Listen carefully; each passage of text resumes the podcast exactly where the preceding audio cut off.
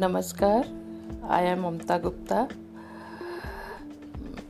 मैं आपके साथ शेयर करने जा रही हूँ अपने थॉट्स अपनी क्रिएटिविटी मुझे किचन के काम का बहुत शौक़ है रेसिपीज़ नई नई बनाना और मतलब मुझे बहुत अच्छा लगता है ऐसे करना।